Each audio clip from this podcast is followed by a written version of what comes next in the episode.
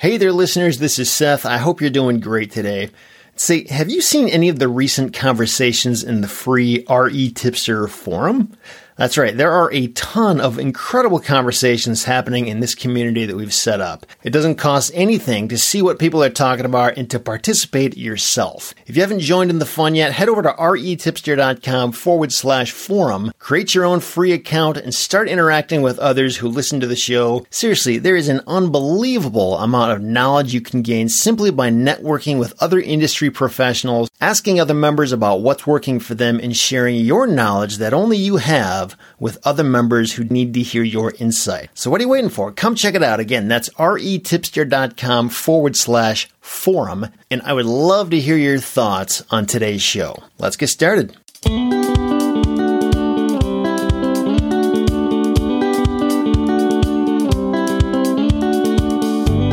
Everybody, how's it going? This is Seth Williams, and you're listening to the REtipster podcast. Today, I'm talking with Kevin Bupp. So, Kevin is a Florida based real estate investor and best selling author with over $250 million of real estate transactions. He has loads of experience with apartment buildings, single family portfolios, medical office space, self storage, assisted living, and his three favorite and by far most profitable mobile home parks, parking lots, and build to rent communities. I'm really excited to talk about this stuff because I, I, don't know anybody who's ever done stuff with parking lots. I've always known that's a thing. I just don't know anybody who does it. So I'm really interested to learn more about this. But uh, Kevin educates investors on how to locate, acquire, and create higher than average returns through commercial real estate investing. And he shares his experience through one of the longest running commercial real estate investing podcasts. I'm going to be sure to link to his website and podcast and all that stuff in the show notes for this episode. You can find those at retipster.com forward slash 140 because this is episode 140. So with that out of the way, Kevin, how you doing? Welcome to the show. Seth, I'm doing awesome. Always good to see you. And um, yeah, excited to be here. Excited to be here with you. Awesome, Yeah, I'm Glad to have you. So beyond what I just said, who is Kevin Bupp? How did you get into real estate? What's your story? Yeah, that's that's a great question. You cover a lot of bases there, at least from a higher level. But um, you know, and I'll try to keep it keep it short here. So I, am 43 at present time, and uh, I always joke and say that I've never had a I've never had a real job. Um, uh, about the realest it ever got was uh, attended bar for a couple years while I was going to school. Um, at the point in time when I got introduced to real estate and kind of did that on the side until I started making money with real estate, and then real estate it's been you know literally for the past two plus decades, and so um, I'm kind of proud of that. Uh, you know that, that I've never had to you know sit behind a desk or anything like that. Or again, you know, I guess report report to a real boss. I didn't, I didn't really consider my my manager at the bar a real boss, but I guess he was. He'd probably hate hearing that right now. But so anyway, no, I um uh, I bought my first property. Uh, I got introduced to real estate when I was 19. Bought the first property uh, right around the age of 20. It was you know within a year or so of uh, being introduced to the um, you know to the investment space and um, really it was at the the guidance of a mentor. I, I met a gentleman that was um, about double my age, and um, met him through a girl I was dating. It was her mom was dating this guy, and so anyway, he was a local real estate investor in the town I grew up in, and and uh, um, he just you know just generally speaking, he just seemed to you know to live a, a, little different of a lifestyle than what I knew growing up. I grew up in a very middle class family, never went without. You know, we did one vacation a year and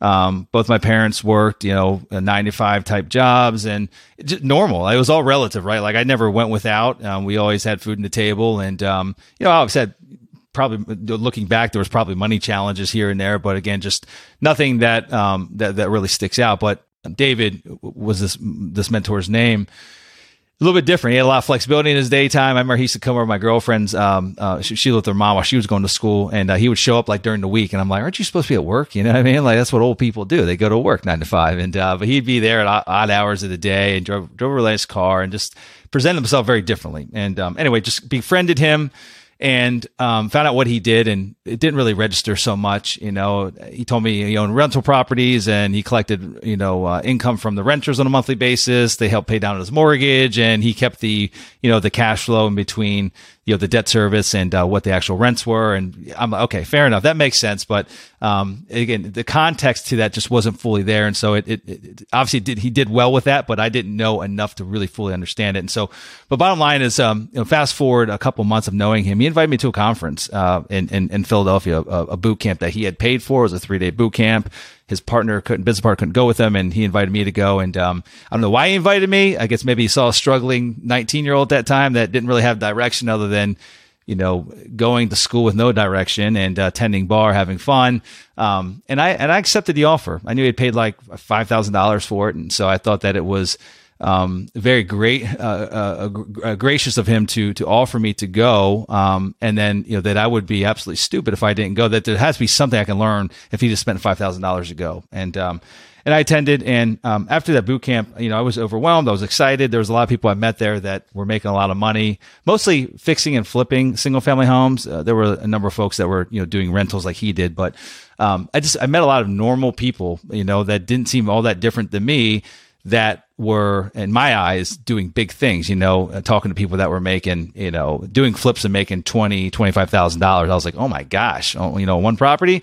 Um, and uh, and i just I, I, had this excitement in me that uh, you know i went back to pennsylvania went back to the, my, my hometown and um, you know, I, I, was excited and overwhelmed that I wanted to apply all this information, but I still didn't know where to start. Right, I, this was all over my head, and I just went to Dave and I was like, you know, I, I thought about it um, of how I would present, you know, th- my pitch to him of, of, you know, how I could help him so that he could help me, right, and so that he could help me learn the business. And ultimately, I ended up kind of working for him for free for almost for a little over a year um, basically I was at his house or his home office, um, out in the field with him, wherever he needed me to be and do for him. I basically, I helped him. Like I was, uh, I was the paid or the, the, unpaid assistant.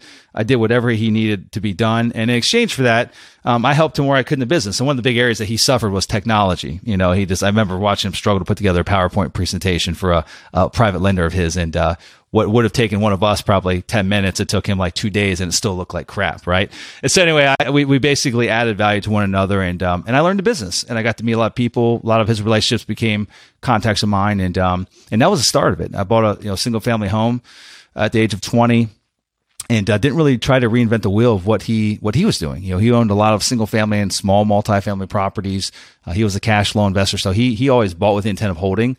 I learned very quickly though is that um, that first property I bought, I rented it and had a few hundred dollars a month of cash flow that it was going to take me quite a long time to be able to save up enough money to buy the next one. Cause I literally used the $7,000 that I had saved up from bartending to buy that first property, uh, you know, paired with one of his private lenders that, that helped fund the deal. Um, and so I, I, had to, you know, I, I, evolved my model a little bit to where I would end up flipping a few properties, you know, uh, wholesaling a few properties and then trying to keep one, wholesaling a few properties and then trying to keep one. And basically, did that for, for a number of years and built up quite a big portfolio of single family properties and small multifamily properties. And, uh, um, and then, you know, after that ran, you know, got into commercial real estate. I've owned a little bit of everything from retail to office to self storage and, uh, um, about 10 years ago, got introduced to mobile home parks, um, which is where we've predominantly spent most of our focus over the past decade. And uh, you had mentioned parking lots and build to rent as well. And so, you know, parking lots is something we can definitely talk about. It's something we've been buying for the last couple of years. And then build to rent, which is uh, probably one of the what I feel is one of the best asset classes at present time. Uh, that's just it's on a on a roar right now, and you know, given the, the shortage of, of rental housing in this country, um, uh, it's just it's a phenomenal asset class that has a I think a really really long runway. So that's a, a fairly condensed version of my last 20 years. Um, 2008 hit me pretty hard for a couple of years. Uh, you know, had a lot of challenges that we that we had to work through, but all in all, uh, real estate's been my life for, for two plus decades, and I love every day of it. And uh, every day is different, and every day is a challenge, and every day is a hurdle, but it, lots of rewards that come along with it all. So yeah, no, that's awesome. That's a great, great backstory. Appreciate you sharing all that. There's so many different directions we could go with what you just said there, but you, mentioned uh, just at the end there about uh, how 2008 hit you pretty hard. I know that that issue is something a lot of people are concerned about right now as we record this because things have been going up and up and up for so long, and we don't know when or how hard it'll hit. But most people are thinking there's going to be a huge recession at some point. And uh, how, what what happened in your situation? Like, what was so bad about it? How did you get through it exactly? Yeah, it's a great question. I will say that you know, and, and I was in Florida at that time. Uh, I've been down in Florida since 2020, uh, 2002. So I've been down here, you know, uh, a little over 20 years.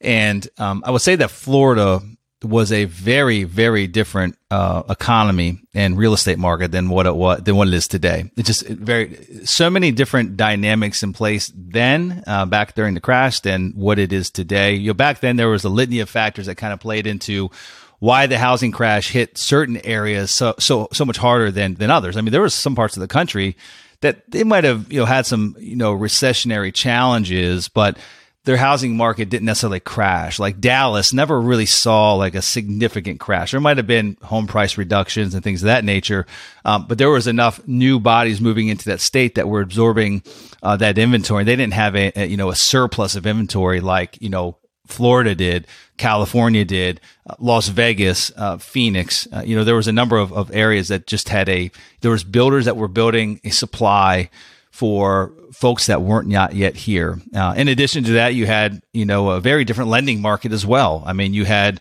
uh, you know waitresses that you know made three dollars an hour and tips that were that owned three properties and they're all no doc loans, right? They hadn't they had to put any money down and um, you know just uh when when things really hit the fan down here in Florida, what what really occurred to me is that we, what ultimately uh, impacted us in a, in a severe manner was we own rental properties, single family rental properties.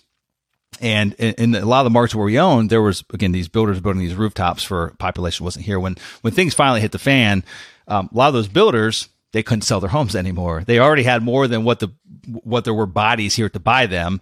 Um, but now people were actually construction trade dried up. People were leaving. People had to go somewhere else to find work. Like people were, in fact, that's where the you know the original uh, phrase was coined: halfbacks. You know, people that literally left Florida and went halfway back up north and ended up in the Carolinas somewhere because there was work there. Uh, it had a similar climate. You know, maybe not as warm, but similar climate and uh, ultimately there was work available. So people were going to wherever there was work available, and so you had this. You, we're, we were losing population, and we had the surplus of homes. These builders started renting these brand new homes out, and they became our competition. You know, we were basically fighting for uh, for tenants. Um, again, you know, a tenant now had the option instead of renewing my unit at eight fifty a month. Well, there's one right down the road that's brand new, three two two. Um, they could get for you know maybe one hundred fifty dollars more, thousand dollars a month, and uh, you know we ended up having to give a lot of concessions and you know give discounts on rent and whatever we could do and we just we had a very rough couple of years where we lost um, tenancy and, and, and our and our positive cash flow turned to a negative one. I mean, we had giving concessions and you know the you know the in, uh, refilling uh, those those those vacancies went from you know maybe taking three weeks to now three months or three and a half months to get bodies back in there. And and you had to kind of you know, kind of uh, you get a lower quality of tenant in order to fill your unit, and you know how that all turns out, right? Like they're not as sticky, they don't necessarily pay on time, and it's just a it was a downward spiral, and ultimately uh, it was one that you know we we tried to work through it and try to hold on as long as possible, but the you know, the challenge was number one the, the values had dropped literally within a year the the values were literally fifty percent of what they were at the peak, and so there was no fire selling, getting out of these units. It just it, that was people weren't buying at that point in Florida. In addition to that, the banks they didn't really have you know loss mitigation department set up. They didn't have they were not prepared for this onslaught of of um, delinquencies and, and and foreclosures. And uh, you know most banks initially for the first year or so weren't willing. They they didn't not that they weren't, weren't, weren't willing to work with us. They didn't know how to work with us. They were so overwhelmed themselves, and so there was no loan modifications or no no leniency um, uh, from that standpoint. So it just it got to the point to where we had to you know make some strategic decisions on some of our properties, and um, and unfortunately a number of them you know ended up back in the bank's hands, and uh, that w- by far wasn't our choice, but um, it was the only way that we could uh, ultimately work through it. So with that being said.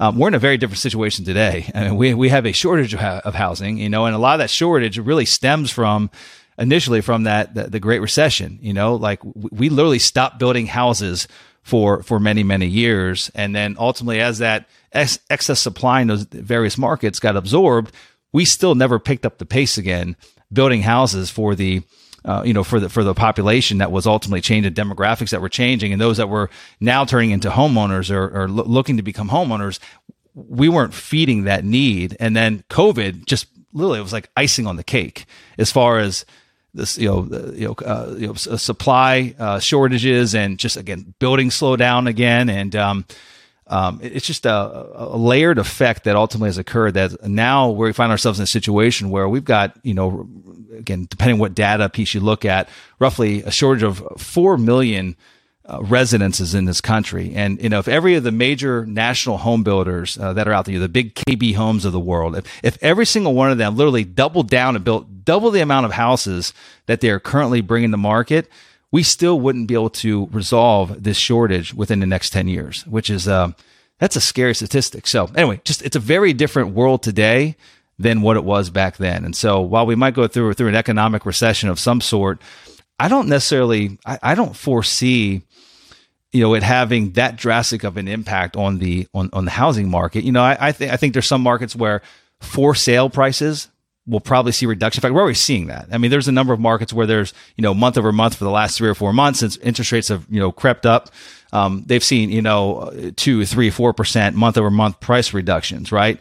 And so I, th- I think we'll continue to see it. But what happens there on the flip side of that is all those individuals that were wannabe home buyers, now, I mean, they're forced into rental scenarios. And so the rental market hasn't seen much of a slowdown at all. I mean, you, have continually seen um, rent rent increases, you know, month over month in many, many of the major markets parts across the country, and we still have such a shortage of rental housing that I, I just I don't know when that trend is going to slow or when that, that train is going to slow down. So anyway, that's just, I'm not an economist. Uh, I just kind of, you know, take, take what I see and kind of piece it together and make the, the best educated decision I can. And that, that's kind of how I feel. Uh, I, I, just think it's, a, it's, it's a night and day different, uh, night and day difference to today of what it was leading up to 2008. So It sounds like, uh, when that huge catastrophic economic event happened, uh, you know, in 2008. So basically you just, you pivoted by, you, you don't build anymore. You just were buying existing stuff. And I wonder, like, was it in that couple of years when it was a really rough time? And by the way, I can't imagine how hard that must have been. I mean, that's, uh, no, it was rough. Yeah. I just, I mean, I, I wasn't even really, I, I, was just starting my journey at the time. So like I was just getting in as things were in the tank. So I was fortunate from that end. Good timing. But, uh, I, I, yeah, I just remember I can just imagine from somebody in your position, like I would be super gun shy about buying anything after everything crashes like that. Like just, it's such a shock to the system. So I guess I commend you for sticking around because a lot of people, I don't think they just kind of got out of the business and didn't come back because it was just such a horrible thing to live through. Yeah, I didn't buy anything for about three years. I did start a few other businesses, uh, non associated with real estate. Because uh, really, three years was just more of damage control and just uh, keeping my head straight more than anything else. So it was, it was, I really focused on like health and fitness and just you know being uh, being of the right body, of the right mind, and uh, and I and I picked a couple businesses that I started that were health and fitness related that put food on the table and allowed me to kind of manage damage control on the real estate side. And you know, I looking back, I wish I would have. Um, uh, you know, kind of recapitalize and, and, and, jump back in sooner rather than later. But you know, it's it's funny you know, the the old adage of you know you want to buy when there's blood in the streets, and it's it's it becomes very challenging to um you know to, to, heed that advice when it's your blood right? Like and it's it's it's you know when you see yeah great like I'm hurting and so now's the right time to buy but like it's hard to get out of your bubble as well. So in Florida everyone I knew even guys that had been through other recessionary periods um, everyone I knew that I guys that were I felt were way smarter than I that had been in business for you know multiple more decades watch them lose everything, like it's hard to step away from that bubble and not realize that the world really isn't ending. It's just like your little world in Florida might be challenged, but ultimately, um, there's plenty other um, areas where one could have still made money in real estate. And, um, and we, we missed some years of buying opportunity, but you know, I dove back in and started really getting back in, in 11, but I bought my next, I guess you say the, the, the first property, uh, late 11, early 12. And so there's a, you know, good three and a half year span of, uh, just really not sitting on sidelines, but just yeah, not not active in real estate. Yeah, yeah. It's interesting how like in every situation, like somebody's always winning. It's just a matter of how do I need to reposition myself so that yeah. I'm standing in the right place so that I will be winning next. so, and it's hard to do when things are rapidly changing and nobody really knows what the new normal is. So, yeah, but you know everything, happens for a reason. I, am I'm, I'm a firm believer in that. You know, I don't I don't think that again. Just looking back, if if things would have been different, I don't think I'd ever been introduced to mobile home parks. I had never considered that as an asset class. Um, but like as as as things tend to work themselves out, as long as you're open minded and, and willing to you know meet new people and expand your horizons, I got introduced to a guy that happened to own a few mobile home parks, and it intrigued me enough to like you know dive into that niche and learn a little more about it. And ultimately, that was um, aside from a, uh, a, a small multifamily property I bought, but that was you know, that first mobile home park was really the first real property, like larger property that I purchased. Um, you know, after you know the start of the Great Recessionary period. So again, after that three and a half year stint, um, that was really the first larger property I purchased, and um, again, it, it went incredibly well, and it was really the the foundation that you know really pushed us to you know build a company out of the mobile home park space. Mm-hmm. Gotcha. Yeah, and actually, when I first you know knew that you were coming on the show, my thought was that mobile home parks was going to be like the center point of discussion, but. I don't know anybody who's doing this parking lot, parking garage thing, and I've always been fascinated by that. So before we go to mobile homes, I wonder if we can talk about that just to make sure we cover it and I can understand as much as I can. Because I've heard other people uh, in the REtipster audience ask about this too. So, yeah, tell me about this parking lot thing. Like, is it parking lots or or structures? Both. And like, where do you get them? How do, how do you get them? How, just tell me everything about it. Yeah, no, it's both. And uh, you know, again, just just like mobile home parks, it wasn't a an asset class that was ever really on my radar. And um, as you'd mentioned at the beginning of the show, I, I have a, a, commercial real estate podcast. I've been doing it for eight and a half years now, and and a lot of the guests I have on are fairly traditional in nature. You know, uh, they they speak to multifamily or self storage or office or retail or industrial or you know one of the major food groups or even mobile home parks. And but I always really I've I've, I've always been very intrigued by niche you know you know, um, you know unique niches, and so I've had a I, I go out of my way to find those that are um, in these unique niches. One of them being parking lots and uh, happened to have a guy on the show. You know, it's been roughly four years, maybe four and a half years. Um, I interviewed a guy that he was a broker. Uh, he owned some stuff as well, so he owned a number of parking lots. Uh, but he was a uh, you know a broker, and there's only literally a handful of brokers that specialize in this industry. There's there's roughly forty five thousand parking lots or structures throughout the country, um, but it's such a fragmented niche that there there literally is less than a handful of brokers that actually specialize in that in that industry. And so I interviewed him on the show, and I was intrigued by the business. I didn't know much about it, um, and I just asked a lot of questions. And uh, You know, I saw a lot of similar similarities to that of mobile home parks. You know, mobile home parks uh, prior to where they are today were very mom and poppy. You know, they're very fragmented. A lot of mobile home park owners only owned one. They were, you know, older and older in the years. They were aging out of these assets. They might not have had an estate plan in place or, um, you know, just I saw a lot of similarities to where I love fragmented niches. I love niches that haven't been consolidated yet by large institutional players. Mobile home parks is well on its way there now. Lots of institutional capital has been pouring into the space, and so parking lots seemed like a uh, a, a, new avenue that wasn't highly competitive, that was very fragmented, that we could uh, ultimately buy cash flowing covered land plays in strategic, you know, phenomenal locations, um, knowing that in its present state of a parking lot, let's just speak to a parking lot. In its present state of a parking lot, there would never be a time where it has a lesser value than that of just an asphalt parking lot, right? And it, the locations we're buying in will inevitably be a redevelopment at some point in time. We don't we don't pay for the rede- we, we don't put you know we don't pay for the the future value of it being a redevelopment. We pay for what it's actually making today as a paid parking lot, knowing that inevitably there will be future upside, whether it's five years, ten years, fifteen years, what have you. It will have a higher and better use as something else, and so. Um, another you know common theme when we kind of compared apples to apples, mobile home parks to parking lots, is that we saw that in the mobile home park space, lots of antiquated operations uh, were in place with these old mom and pops. I mean, they didn't have they were still keeping handwritten ledgers. You know, they didn't have the ability for residents to um, have auto pay or pay with a credit card or ACH. Um, they just didn't run a tight ship. They, they didn't utilize technology or leverage technology to their benefit. And there's still a lot of parking lots in this country that are run just that way. They've got parking lot attendants in place that collect, you know, cash. Half that cash probably doesn't make it to the owner's hands. Um, you know, depending where the parking lot is, there's different demand drivers, whether it be entertainment venues or sports arenas or courthouses, and there's different peak peak hours, right, where one can charge more for parking than other times. And so these mom and pops would just say, well, it's three bucks an hour, no matter what. Whereas you know, more advanced technology allows someone to institute dynamic pricing to where on the 4th of July, well, it's $35, you know, for four hours or for the day, whereas other times it's $2 an hour, right? In the low times and just adjust it so that you can, um, uh, you know, garner as much of that revenue as possible. And so, there's lots of opportunities like that that we have found in the parking sector that have major inefficiencies that we can ultimately come in and not necessarily us take over the operations, but find a better operator. Uh, there's there's there's not a shortage of operators across the country that manage and have a business of managing parking assets. Um, and so a lot of those are fairly advanced with technology. A lot of them are not. And so there's there's an opportunity for us to go find the best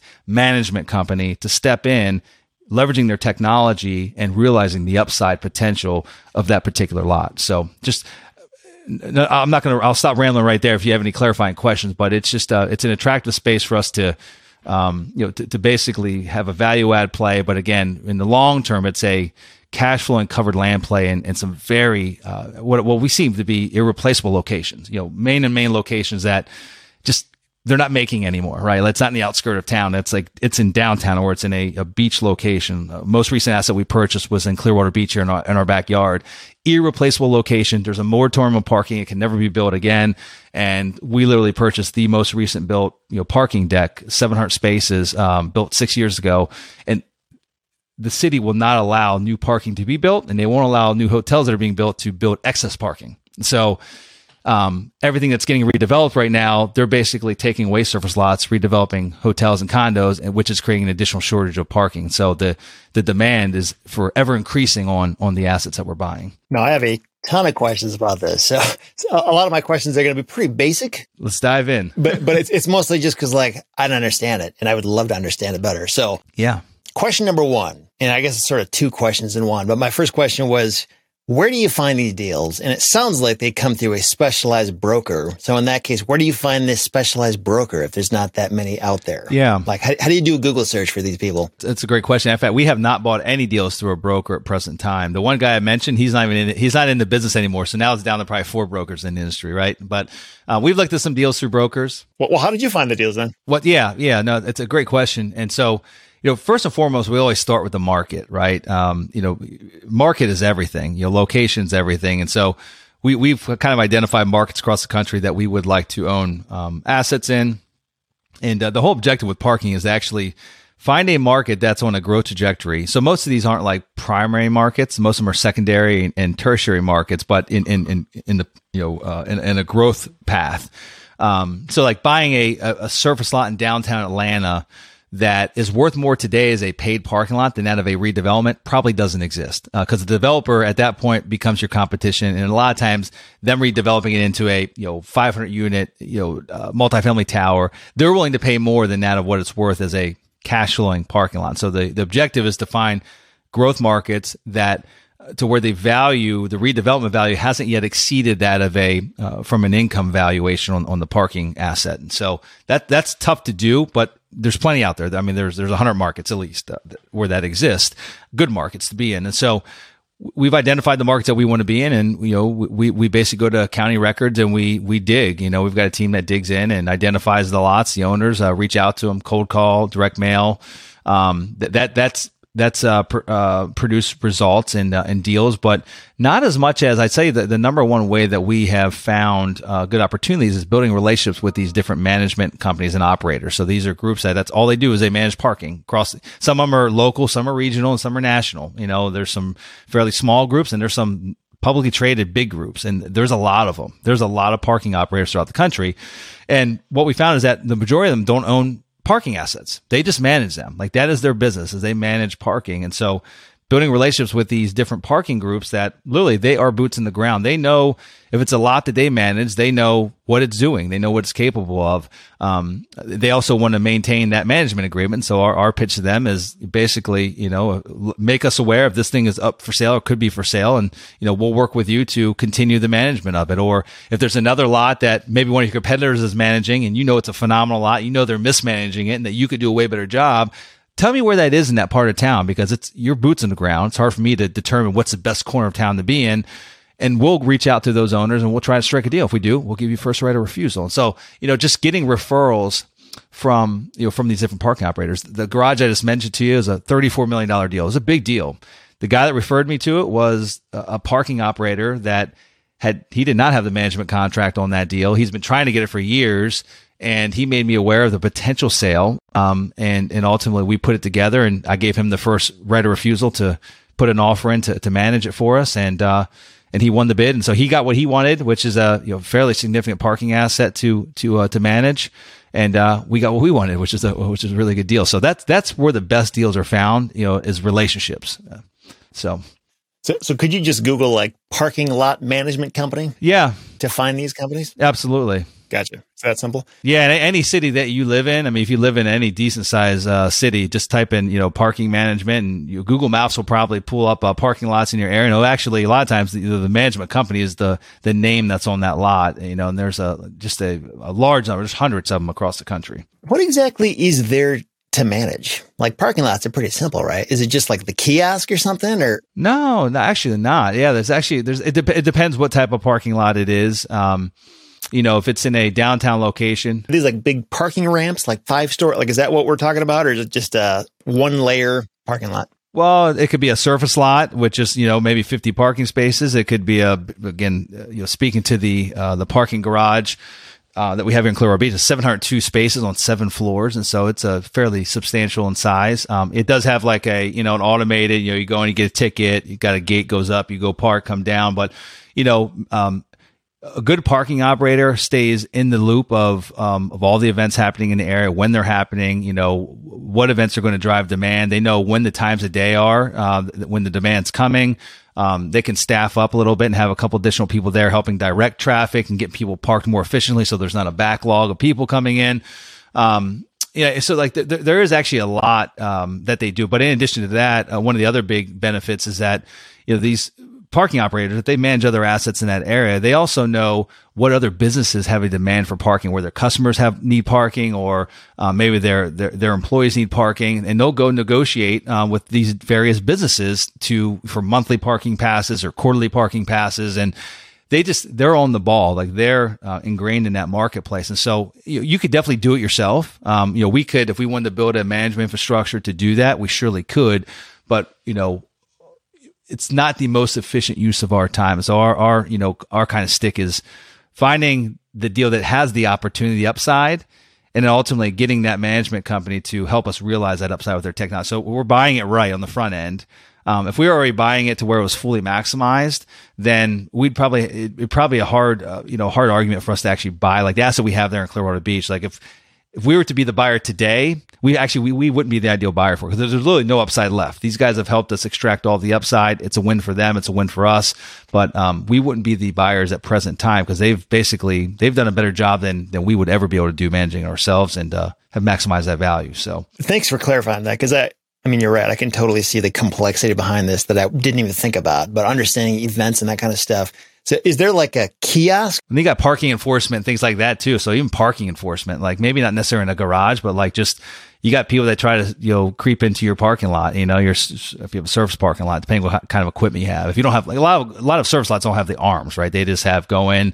They've got a kiosk somewhere in the corner. You put your credit card in, but some people try to skirt that system, right? So you have to have um, you know, the infrastructure in place to have, you know, parking enforcement, you know, someone going around and actually checking on cars and make sure that people aren't stealing parking from you. And, um, just a litany of factors that, that, that a management company does. Again, that, that's their business. That's what they do 24 seven. Um, there's many owners that actually have built their own, just like in any other asset class that have built their own internal uh, management infrastructure. But, um, again, we're really good at finding the opportunities to have a lot of meat in the bone and, um, you know, allowing them to have some of that meat works well for us to where they can maximize the value and, and in turn we get a great return on our investment. We don't have to necessarily build it out internally. What percentage do you have to pay these management companies of your gross revenue? Yeah, there's different types of agreements. Um, you know, there's revenue share agreements. Uh, some of them have kind of uh, waterfall thresholds. Once they hit a certain amount of revenue, they might get some type of performance um, bonuses above that. Some are just flat percentages. They get you know 10% of overall gross revenues. Um, and then there's also leases. You know, we're actually a huge proponent of the lease deal. Um, in fact, all the lots that we own at present time and garages, um, we actually enter into a triple net lease agreement um, with the with the operator, and so that really makes it hands off on us. Um, you know, the only thing that we really have to asset manage is they're responsible for the repairs and maintenance, and we try to outline a, a schedule over a five and ten year span, depending on what the what the um, the lease states we try to outline a capex schedule for them so that they they're required to maintain it. But what we don't want them to do is hand us our asset back in ten years and and be in uh, you know major disrepair. Um, so the only thing we kind of keep an eye on is that they're abiding by that capex schedule, or that um, that if they you know if if something does need done, that they're actually addressing it. So we we write in the language that we are able to if if we identify something, if they don't address it, we're able to do it, then we build them back for it. But that's really the only involvement we have is make sure that the condition of our asset is is preserved and maintained. But other than that, they handle property taxes, property insurance, um, and, uh, and, and, and, you know any repairs and maintenance that exist in that property. So that's our preferred method is the is the lease. Oh, that's fascinating. So it sounds like uh, if you go the triple net lease route, like your bottom line is probably the same as what it would be otherwise, but the benefit is it's kind of hands off because everything is in their hand. Well, it's right, or, or, am I wrong? It depends. Actually, normally you might you might make a little bit less on the lease um, from our side, uh, but it, again, buying it right, the numbers work for us with the lease, and um, and for us, it's a it offers clarity and security for our investors. Um, you know, with a management agreement in place or some type of revenue share, you've got to be a little bit more heavy on the on the asset management side of it. You know, more managing the manager, just like you you might do with multifamily. You got to be you got to have someone on your team that's much more involved. Um, and you know that might allow you to uh, you know to, to to participate in some additional upside that you might not have gotten with that lease because really the upside on a lease deal that's the operator. Like they're taking the risk of writing a lease with you. And so whatever upside above that lease, that flat lease amount, like that's theirs. That, that's, that's rightfully theirs, right? And so they're going to work as hard as possible to achieve that upside. Whereas you might have to push a management company, if you're just on like a management agreement, you might have to push them a lot harder to actually be able to achieve that upside. And there might be more of that for you, but you're going to have to work harder to actually obtain that upside. And so, and it might not work out with one management company. So you got to go find another one. And so again, there's, there's pros and cons of both side uh, sides of it. But for us, it was a you know look what is the most simplistic way that we can um, purchase high quality assets that produce a great return um, without having to build out a complete um, infrastructure internally um, to, to, to, help manage and, and asset manage these uh, these parking lots and parking garages. And the triple net lease is the way to go. So again, it all but it's all about buying it right. It's all about buying it right on the front end. Yeah. Now, with these management companies, I mean, my only experience with management companies is, uh, you know, multifamily residential. And I just know there's a, a, wide range in the quality, at least in my market. Most of them were like, eh, not that good. Found a couple that were pretty decent. When it comes to this type of management company, I mean, it's just a totally different type of asset and everything.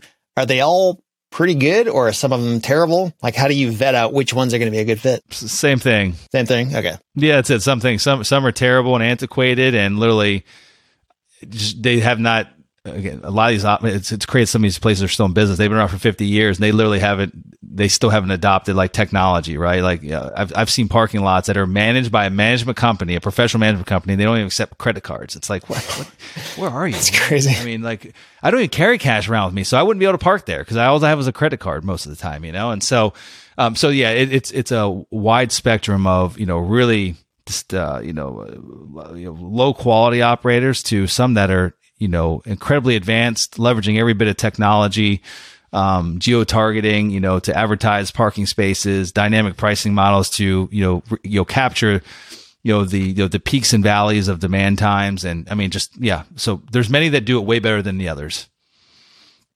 And finding the right one is really just putting out an RFP. I mean, when we get, when we have a property in contract, we'll put on the RFP to the, you know the whatever we feel are the the top three or five in the in the market and um and see you know what their expertise is how many other lots are they managing in the area. And you can get a really good feel just from that alone. Like what else are they managing there? How long they've been in that marketplace who's their regional in that area like you know how much experience do they have in that local marketplace um, and how in tune are they with the local events and things of that nature and um, and again who's willing to actually give the highest lease amount as well. Like that's another big part of it. When you say RFP, what is that? Request for proposal. Ah, gotcha. Okay. You mentioned like the importance of buying it right. I mean, that's, you know, kind of goes without saying. I, am curious, like, how do you know you're buying it right? Like, does, does the process work when you find one of these interested sellers?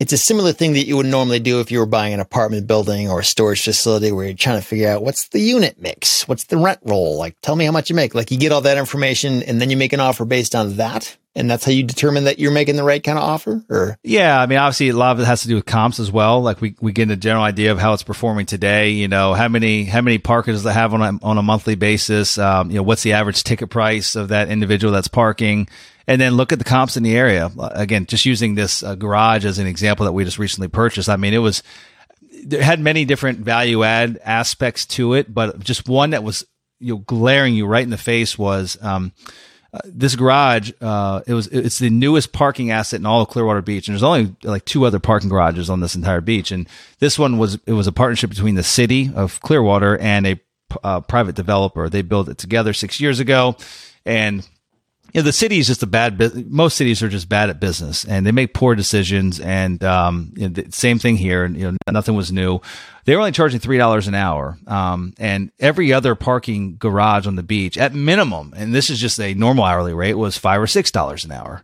And they made no adjustments on high demand times, and the public access to the beach literally was a less than a block away to to you know the prime public beach area, and they never had make it made adjustments for you know peak times, you know, Memorial Day weekend, Labor Day weekend, Fourth of July, or any other special events. And so just those two things alone, I saw a ton of money being left on the table. And so if we could buy it, even if we paid a premium on actuals, I know that the demand, you know, the, the, the demand for parking is inelastic. I mean, like it's, it's, it's there. It's not going anywhere. If someone drives all the way down the beach and they deal with traffic all the way to get there, and I know number one, there's not many parking spaces available. Number two, someone's, if it's $3 an hour or now if it's six, and they just waited 45 minutes or an hour to cross the bridge to get into the beach area, they're parking there if it's $6 an hour. It doesn't really make a difference. They're, they're going to park there one way or another, especially if they got screaming kids in the back. And so I knew um, very comfortably that we could literally double the bottom line revenue without doing anything other than just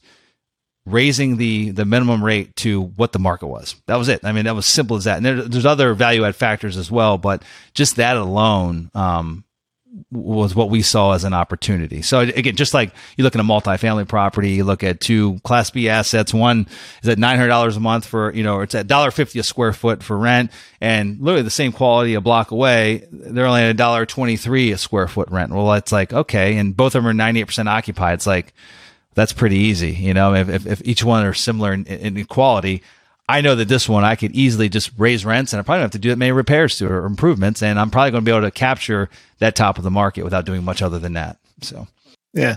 Have you ever built a new uh, like parking ramp? No. Or you always just buying existing ones? No, I just uh, you know there I think there's enough opportunity to buy existing ones. Um, and um, you know just we haven't seen the need. Uh, and, and, in addition, a lot of municipalities don't like parking. They they they don't like um, you know. So a lot of the surface lots that we own or that we look at, uh, most of them have been surface lots for many years. A lot of municipalities wouldn't even like if you had a vacant piece of land in a downtown, it'd be a very it'd be a very tough um, go to actually get it converted to a paid parking lot.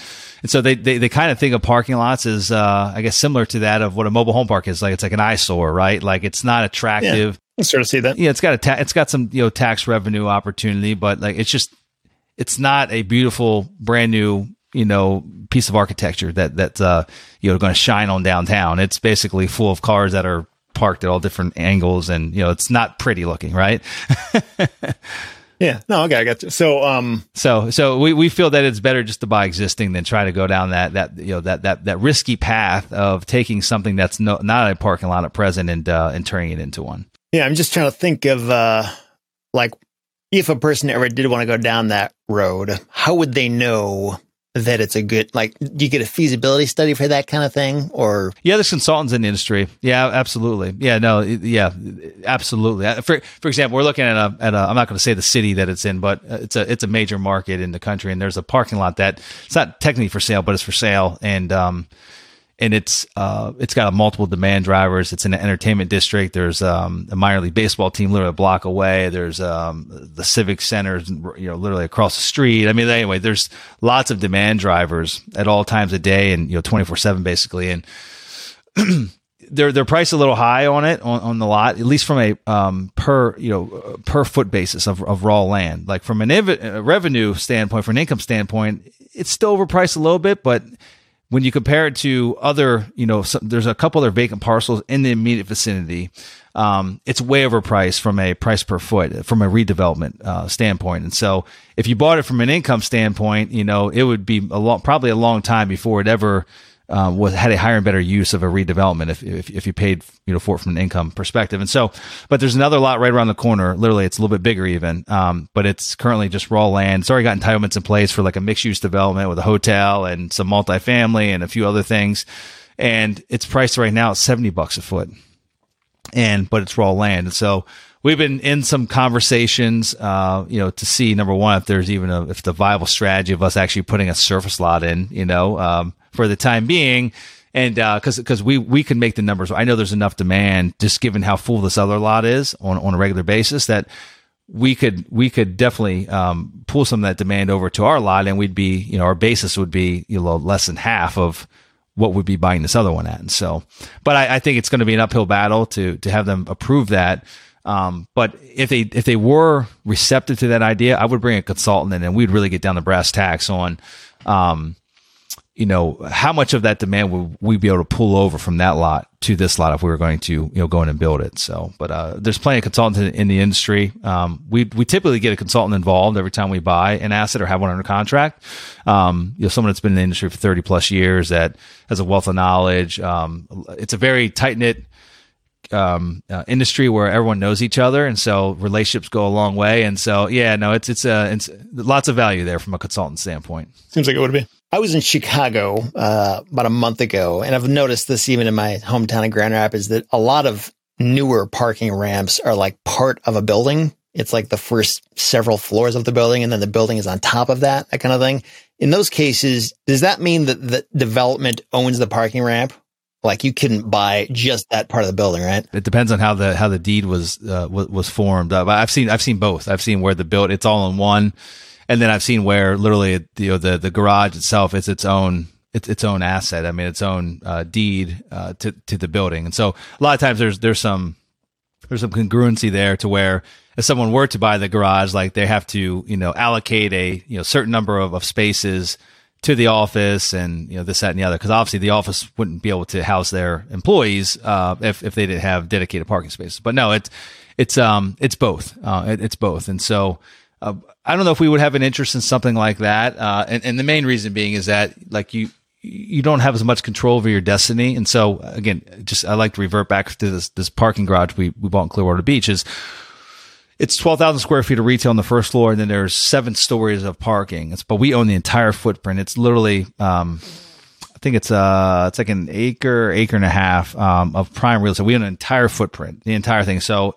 in 10, 15, 20 years, if if if there was a much higher and better use for that parcel of land um, than that of, of, for a parking deck, then we would be in full control over actually what happened with the with the garage and the land. Whereas you know w- w- if you didn't own the actual structure above, now you're kind of in a precarious situation. So that's at least that's kind of how we feel about it. We'd like to be in control of the destiny. So so you own the retail space as well, like literally the entire thing. That's correct. Okay, gotcha. And we're not retail guys, but the re- the retail was pretty easy to I mean, it was such a small allocation of the overall deal, and it's all triple net leases. I mean, really high quality tenants. So it was kind of a it was it was an easy decision to make based on the location and the quality of the tenants, and again, just the knowing that that allowed us to own the entire asset from from top to bottom. Do you have any idea what the cost is to build a new parking ramp versus buying an existing one, like a cost per square foot or per parking space or anything like that? That's a great question.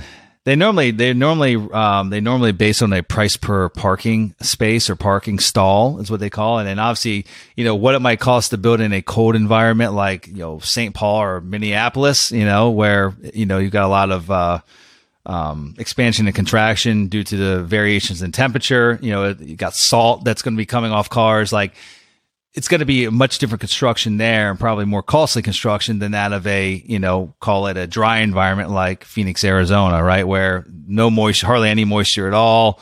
Um, not as much deterioration with rebar and concrete and things of that nature. But I don't know the answer to your question. I've seen a range. Obviously, there's lots of variables as well with construction costs nowadays and cost of material, but I've seen a range anywhere from like the mid 20s to, you know, to the, to the mid to high 40s, uh, 40,000, you know, a space. So I think it's just it's all dependent. You know, there's a wide swing there. Yeah, I, I used to in my old job. Uh, I there was somebody on the board of our company who worked for the city of Grand Rapids, and he said that he had uh, dealt with some parking ramps in the past, and this was like 15 years ago. He was saying that it was like 25,000 bucks per space to do these things. I'm sure it's way more than that now, but but he was saying that they they would have to get like 50 year mortgages on these things to amortize them and, and make the cash flow work. Wow. And I didn't know that was a thing. But anyway, maybe it's a maybe it's a different thing depending on what type of structure and how complex it is or something. But uh, it sounded very expensive.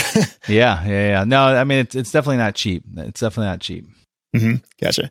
So how could a deal like this go sideways? Like I'm trying to think of uh, how could you make a mistake, maybe buy a property or maybe even make the right decision, but then something bad happens that ruins it. Like either uh, competing parking ramp is built. Doesn't sound like that's a terribly common thing. Or maybe like the local economy tanks and people move away and all of a sudden people don't need to park there anymore.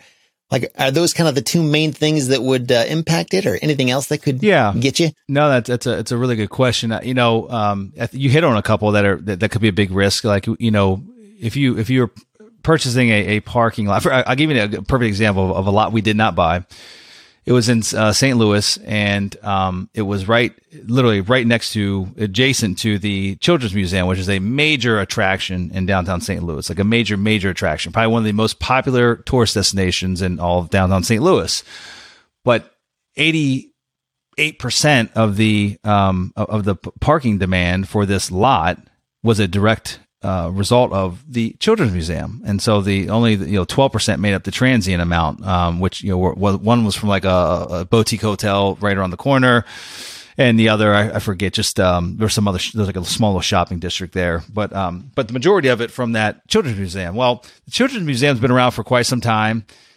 You know, it was just purchased by a new group like a year and a half ago. Um, a, a, big group, actually. I, I, think it's the group that owns Busch Gardens. I forget the name of their holding company. But anyway, so like it's got a lot of money behind it, but that doesn't mean that it can't fail. That doesn't mean that there's not risk associated with it potentially failing. And so, um, you know, with that being said, that was one of the big red flags for us is that like literally all your eggs are literally in that one basket. If something happens with that children's museum, which again, don't foresee that happening, but you know, during hard economic times, are people going to go pay, you know, whatever it is, $30 entry fee for each kid to go to this children's museum? I don't know. I don't know the answer to that, right? How bad times get, what people are going to decide against doing with their kids as far as recreation. So that was a big one. Uh, big red flag on that deal that that you know scared us enough to you know move us away from that deal. But another piece of it was in that part of downtown St. Louis, you know, we just went through one of the biggest economic booms that we've seen for, you know, for, for decades. And, um, there wasn't a lot of cranes in the air. Like it's just, it's not a, it's a part of town where like there's, there's a lot of redevelopment happening on like old buildings. Like people are turning these old, like, you know, old, industrial buildings into like lofts or things like that. I mean, there's that going on, but it, I wouldn't say that it's a booming part of St. Louis in general. It's just not a, it's a good linear market, but it's not a booming economy. Like there's not multiple, you know, multi-family high rises being built downtown. And, you know, it's just, it's, it's not that type of city.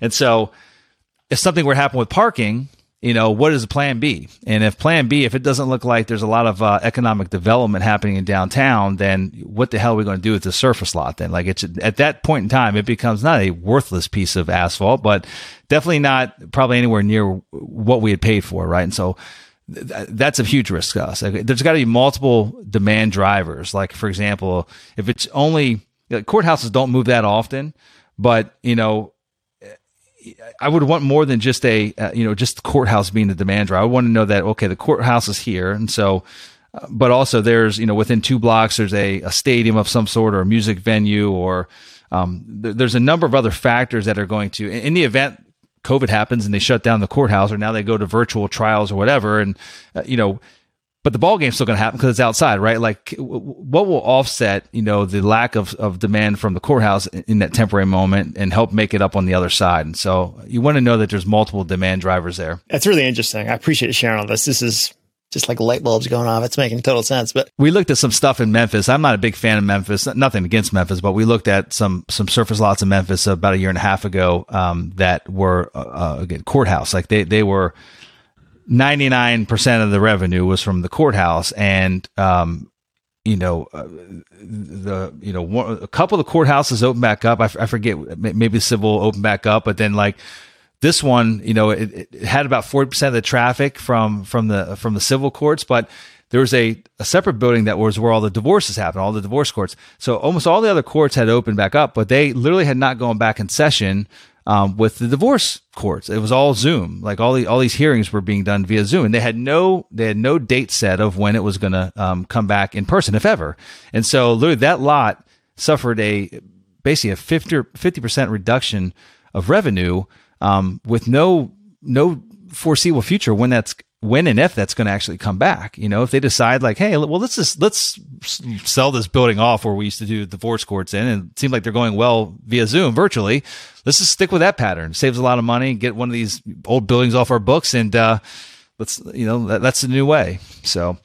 I don't want that risk. Makes total sense. And no one's redeveloping downtown Memphis right now, at least near the courthouse. No one that that lot's never going to be worth anytime in the near future. I don't know if you've ever been to downtown Memphis near the courthouse. It's not a nice part of town at all. Maybe in our lifetime something positive will happen there, but it's it's right on the edge of like some projects. I mean, like it's just there's not going to be a plan B for that lot. It's literally just going to turn into a deteriorated lot with potholes and you know whatever else happens there. Was the pandemic pretty hard on this industry, just with people not needing to travel as much? Yeah, it, it, it was. I mean, obviously every every market got impacted differently than others. I would tell you that you know Florida, um, surprising. I mean, not surprising, but it flourished. Um, you know, this garage, uh, we bought it during the pandemic. It saw it saw a couple dips. You know, during the beginning of the pandemic for for about uh, probably about two and a half months. Um, it definitely saw a dip, and then it you know uh, you know picked right back up again, and actually saw some record numbers. And then um, there was a I forget like the second resurgence, like the following year, where you know kind of they, they did like they did like one more lockdown. Florida did like a very short period. They did like a week or two lockdown, and then it opened back up again, and then everyone and their brother wanted to go to Florida, and so like. Florida, that that anything beach located or coastal located in Florida or any any other markets that um, that that were a little more lenient with COVID restrictions.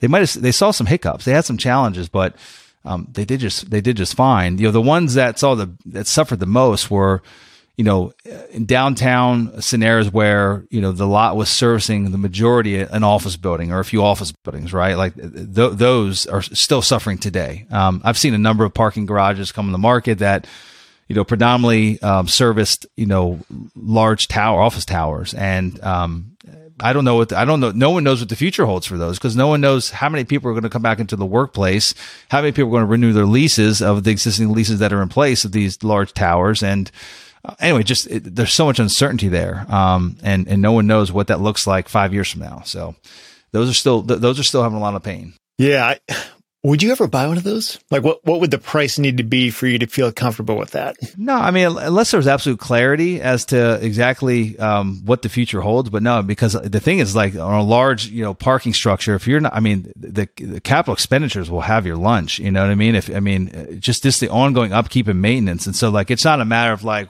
what.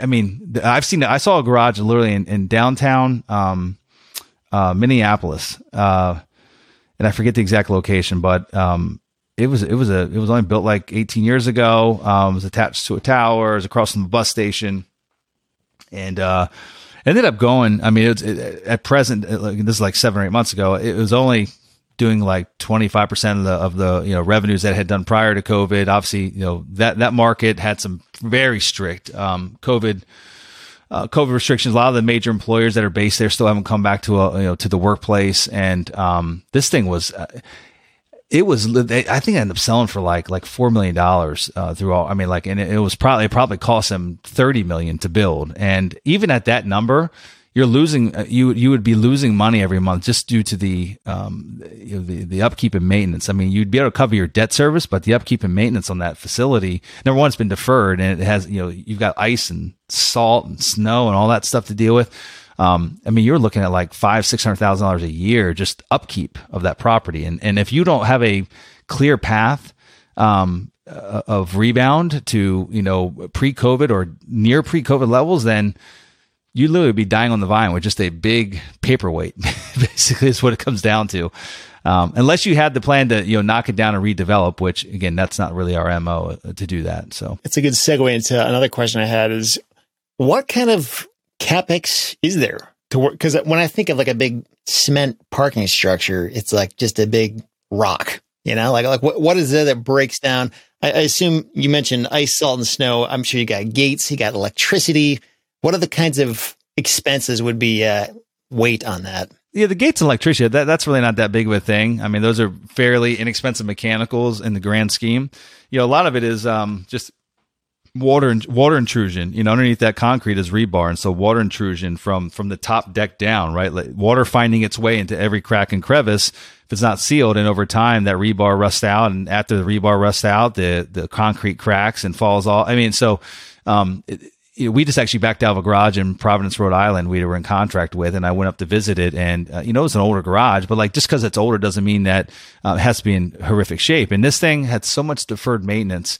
Um, that it, it would it would have cost us um, you know we're under contract for roughly 17 million it would have cost us probably just guessing because no one knows until you start pulling all that concrete off but i mean just visibly what we could see it would have cost us nearly $2 million to get it to like a what we felt was a safe baseline but that was there were still other areas that you you would almost have to like continually band-aid every year. Every five years you'd have to band-aid and so it would have been roughly 2 million out of the gate to get a decent foundation to work from but then the, the couple um, structural engineers we, we worked with, one that was very familiar with the garage, basically said like you need to set aside aside from normal reserves and repairs and maintenance, probably another two hundred to two hundred fifty thousand dollars um, every year to handle these repairs that we deem to be five year repairs. That there's not really a permanent fix for it at this point in time. Like we just got to basically keep on band aiding it every five years. And I'm like, that sounds horrific. Like that that's scary, you know, like that's so. That is. But on the, on the flip side of that, I mean, that didn't have to be that way if they would have maintained it, you know, from the get go. They just they took money out of it for 25 years. A family that owned it and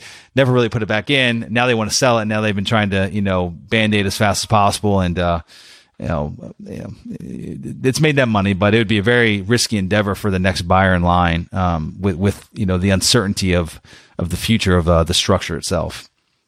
So, but then I've looked at uh, we looked at we've looked at assets, uh, parking garages. We just missed out on a bid in Phoenix, um, uh, a garage that was about forty, I think it's about forty years old. But Phoenix is incredibly dry. You know, there's no humidity, and uh, this has been maintained. But also the you know the the dry climate doesn't and they don't get much rain there, right? So there's not a lot of water intrusion or anything like that. And so this one has stand the test of time way better than the one up in uh, up in Rhode Island. So um, the one in Florida, we've got you know salt air to contend with. Um, you know, salt air makes its way into everything over time. You know, and, and so back to the, you know making sure that the concrete's sealed.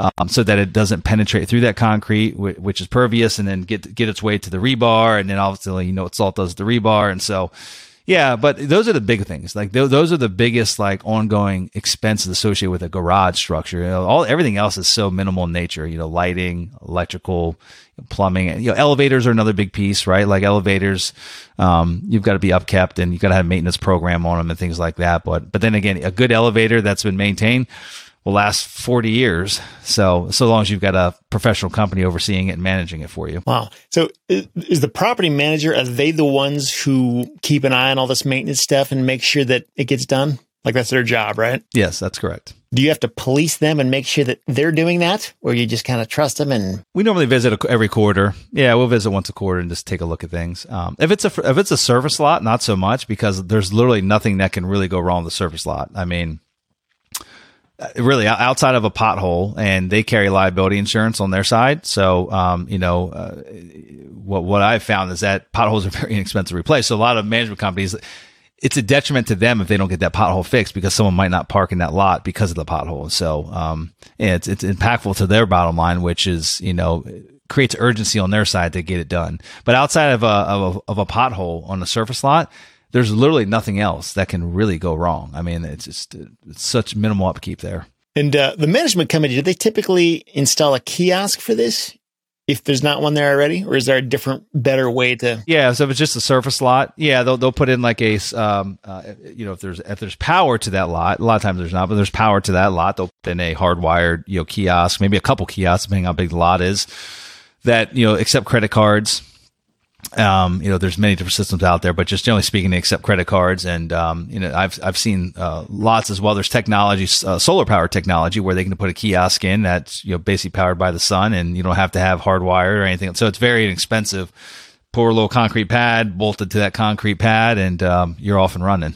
So, and they've, they've obviously got it tied to their merchant, uh, you know, their their merchant account, and uh, yeah, I mean, at, at this point in, in, in, in the world, I mean, you know, 95% of transactions are done via credit card versus cash. In fact, most of these, most of these um, systems don't even accept cash. And so like, unless you have a credit card, then you're not parking. And so that, that's where the value add is, is, you see some old lots that are only accepting cash. It's like, yeah, that's kind of crazy. We, have kind of flipped the script a little bit. There's definitely way more people in their cars that don't have cash and only have credit versus those that have cash and don't have credit. Right. So, um, yeah, you're missing out on a lot of opportunity if you're not accepting credit cards. So, are you saying that uh, a parking structure would not have a kiosk? Or do those have kiosks as well? Well, it depends. A lot of them have. You know, there's different trains of thought here. Um, you talk to one opera, uh, one group, they'll say that you want to have a friction, frictionless operation to where you don't want people to have to stop at a gate because during busy times, if there's a gate there, you know you're going to have some backup in traffic, either coming in or leaving the facility.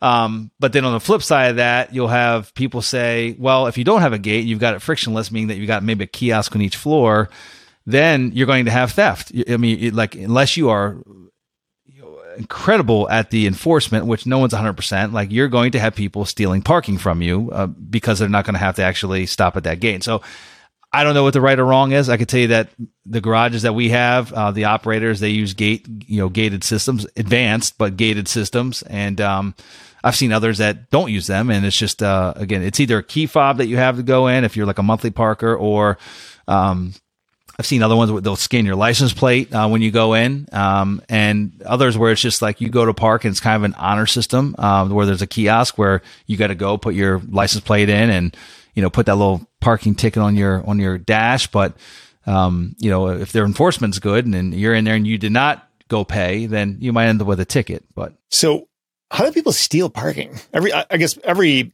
parking lot and well, like, do, do they just ram right through the gate or something, or like they, they break it? They don't pay. I got you. What I mean is, if there's not a gate there, if it's a friction, a frictionless uh, parking system is one that doesn't have a gate. So I mean, like they can drive right in, and um, it's up to them to go to the kiosk on the whatever you know area that they're parking and and you know make sure that they're paying for their parking.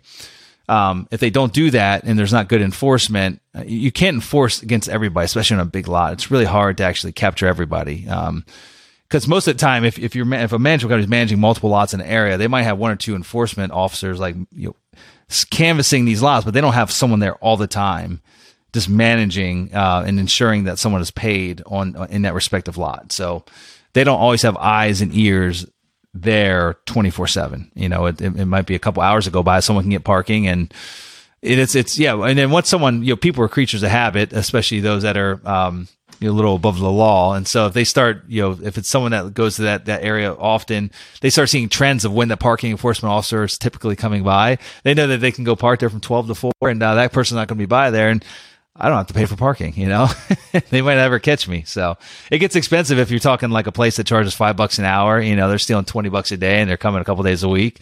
Yeah. It'll, it'll, eat into your bottom line pretty quickly. If somebody did want to manage one of these themselves, or they just want to understand what is my management company even doing? Uh, we've already covered several things to do. There's, you know, understanding peak times. There's uh, maintenance issues, keeping an eye on that. There's uh, uh enforcement, making sure people have paid, all this stuff. Um, what what other jobs are there that are required to manage one of these things in terms of just how difficult or time consuming it is? Yeah, really, really having a handle on like the, the events in the local area. You know, when, the peak, what are the peak hours? You know, wh- whatever you're serving. Are you serving a courthouse? Are you serving a baseball field, a football stadium, a music venue? Um, whatever that might be, understanding special events when they're happening. you know the you know the amount of people that are expected to come to that special event uh, is it going to be in walking proximity? Is it going to be convenience proximity to your lot? You know are you going to, are you going to be able to capture 100% of those people 80% of those people depending on the location of your lot to to the venue?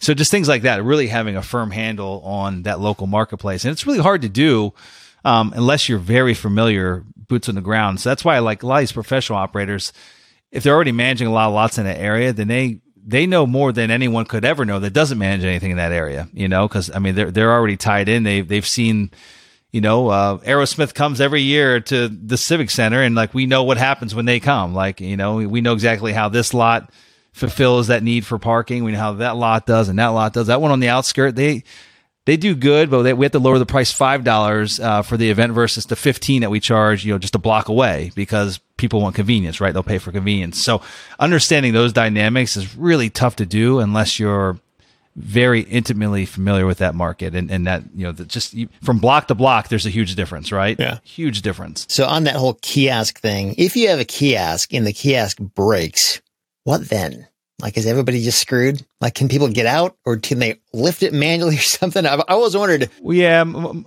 most of the garages, um, again, uh, you know, like the garage and here we can get back to Clearwater Beach, you know, they got a gate, but they actually have, uh, it's such a big garage and gets enough business where they literally have a full time, they have a person there, um, most of the time. Like there's a physical person there, uh, a lot attendant, not collecting money, but just, you know, helping, if an elevator goes down or you know if the gate breaks or you know if there's a backup helping direct traffic and things like that. So um, yeah it, it, it's if you don't have that in place I, you know i'm sure that could create a, a massive challenge. Uh, you know if you've only got one ingress and egress and one of those breaks uh, and there's no one around to help you then normally there's a number that's that you can call to actually get someone from the management company. But i mean again there's good managers and bad managers and i'm sure there's situations where you know, that happens and there's no one around to help. so, you know, I, am sure that people would probably take it upon themselves if you're the parker and you're stuck in there that you'd probably get out and at some point lift the gate yourself, right? Or do something to, to get out of there. Yeah. Gotcha. And, uh, maybe one of the most important questions that I haven't asked yet. How much money can you make from these things? Like, are they super profitable compared to a mobile home park or storage facility? Like, what would be the cap rate on something like this? Yeah, it's it's all relative. I mean, again, you make kind of make your money on the front end on the buy, and so like you know, I always like to say people every time I sell tell someone that we're we buy mobile home parks, they're like, oh, they're cash cows. I don't know, like that that old ad like that.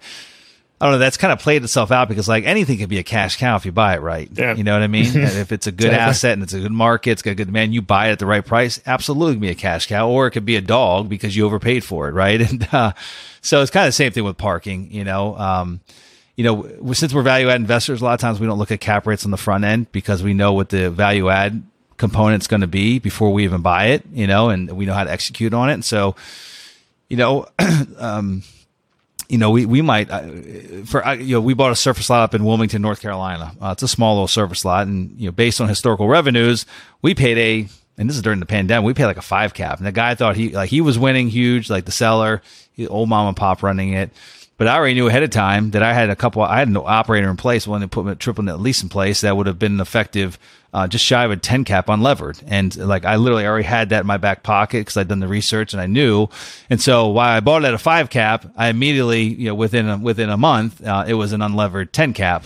Um, because we had a, a, triple net lease ready to go uh, on that property. So, you know, cap rate's kind of irrelevant on the front side um, unless it's a fully stabilized property. I mean, if there's absolutely no upside at all and you're buying a coupon clipper, then then cap rate and spread come into play a little bit more. But um, we don't necessarily spend too much time worrying about that. We really look at like what's not what it is today, but what's possible tomorrow, and what's that effective yield on that stabilized asset once we execute that business plan. Yeah. Do you ever buy these things to flip? Like make the improvements and resell it, or is it always buy and hold? Or not yet? No, I mean it's it's hard to find really good ones, you know, and in great locations. And so, um, you know, if we find a good asset in a phenomenal location and performs well, you know, we're we're of the mind that it's really hard to ever replace that asset. You know, we I mean we've we've sold properties over the years. We've sold a number of mobile home parks over the last three years, which you know, uh, not wasn't necessarily the plan maybe when we bought them, but you know, times change, things happen. You know, some markets don't perform as expected, some perform better than others, and you're like, okay, well, we kind of had expectations for this property, and it's like you know, three x those expectations, and we just got an offer that literally.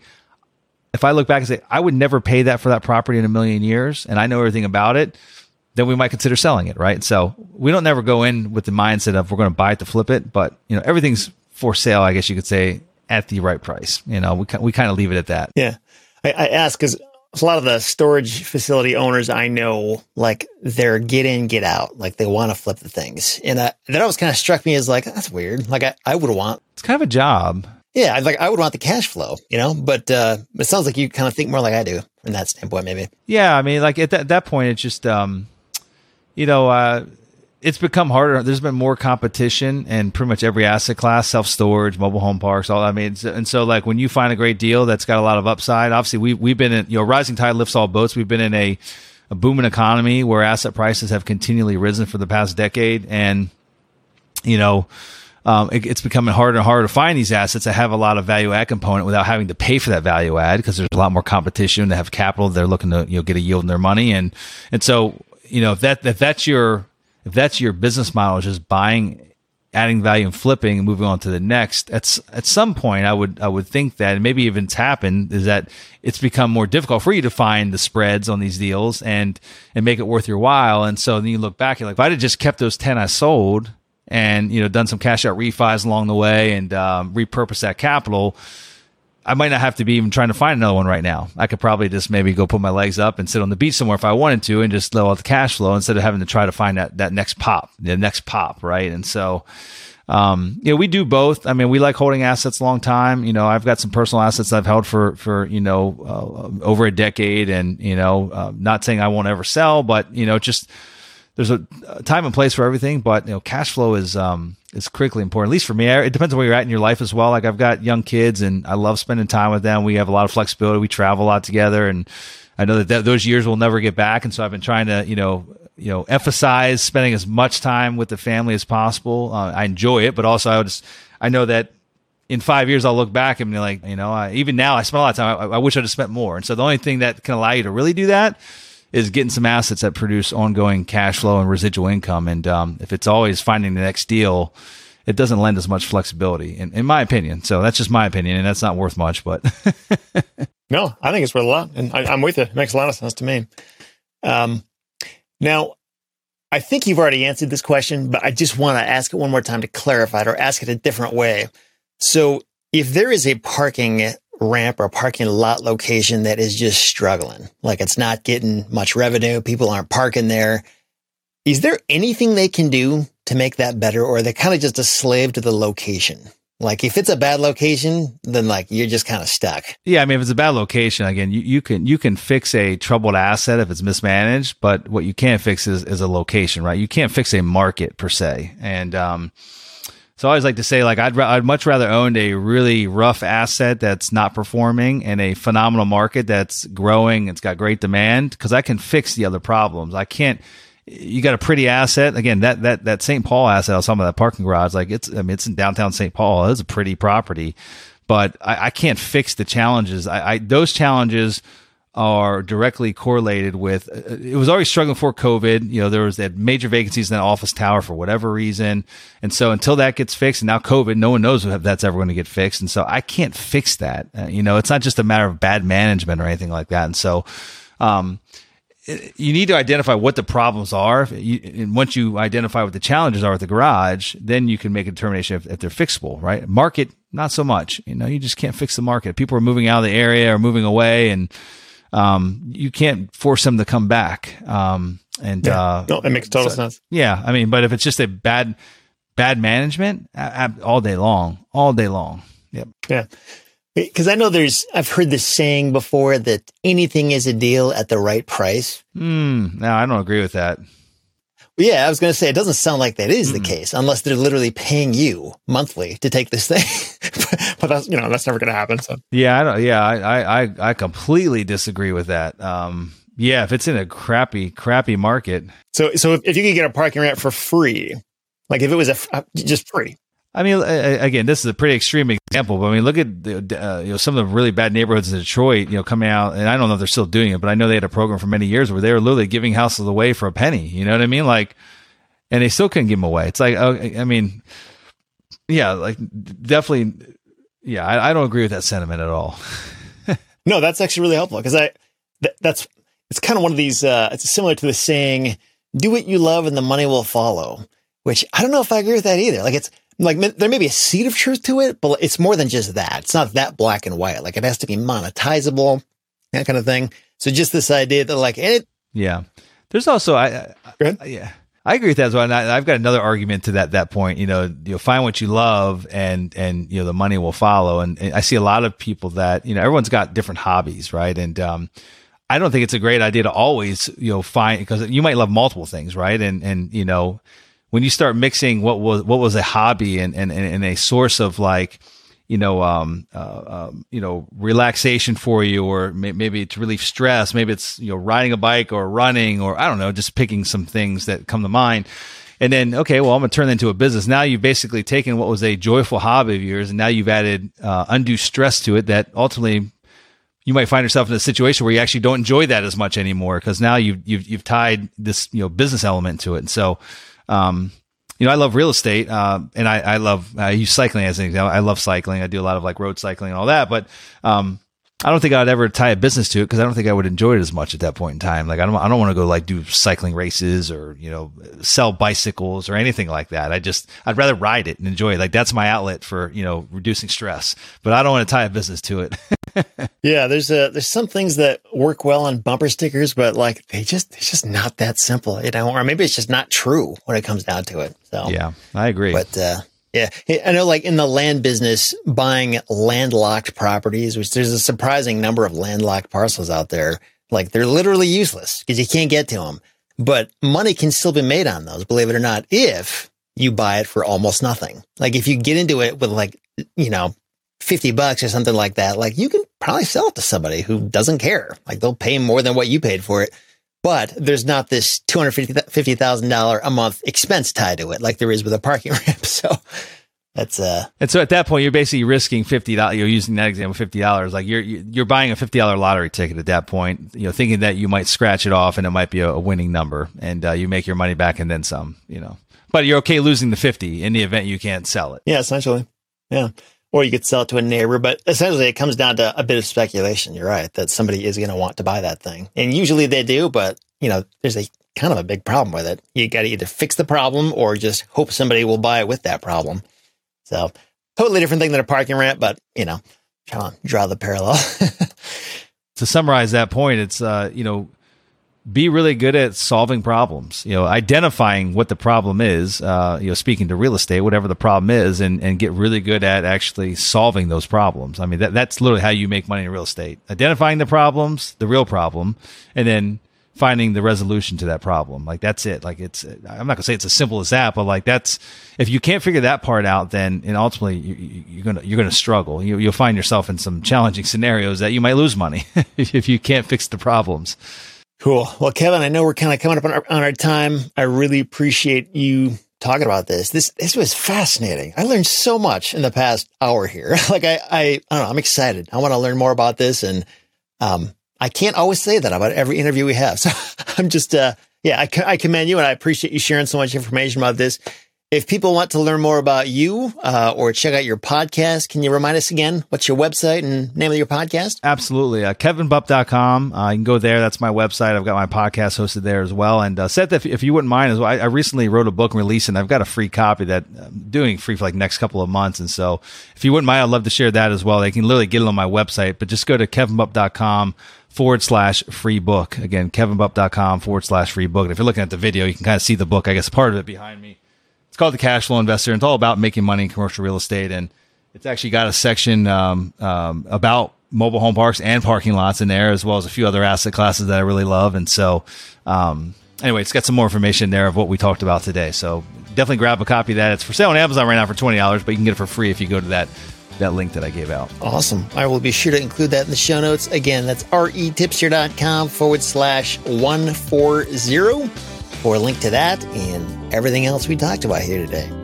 And uh, thanks again, Kevin. Appreciate it. And hopefully we'll talk again soon. Yeah, Seth, thanks for having me. It's been a lot of fun, man. Uh, appreciate being here. Take care. You bet.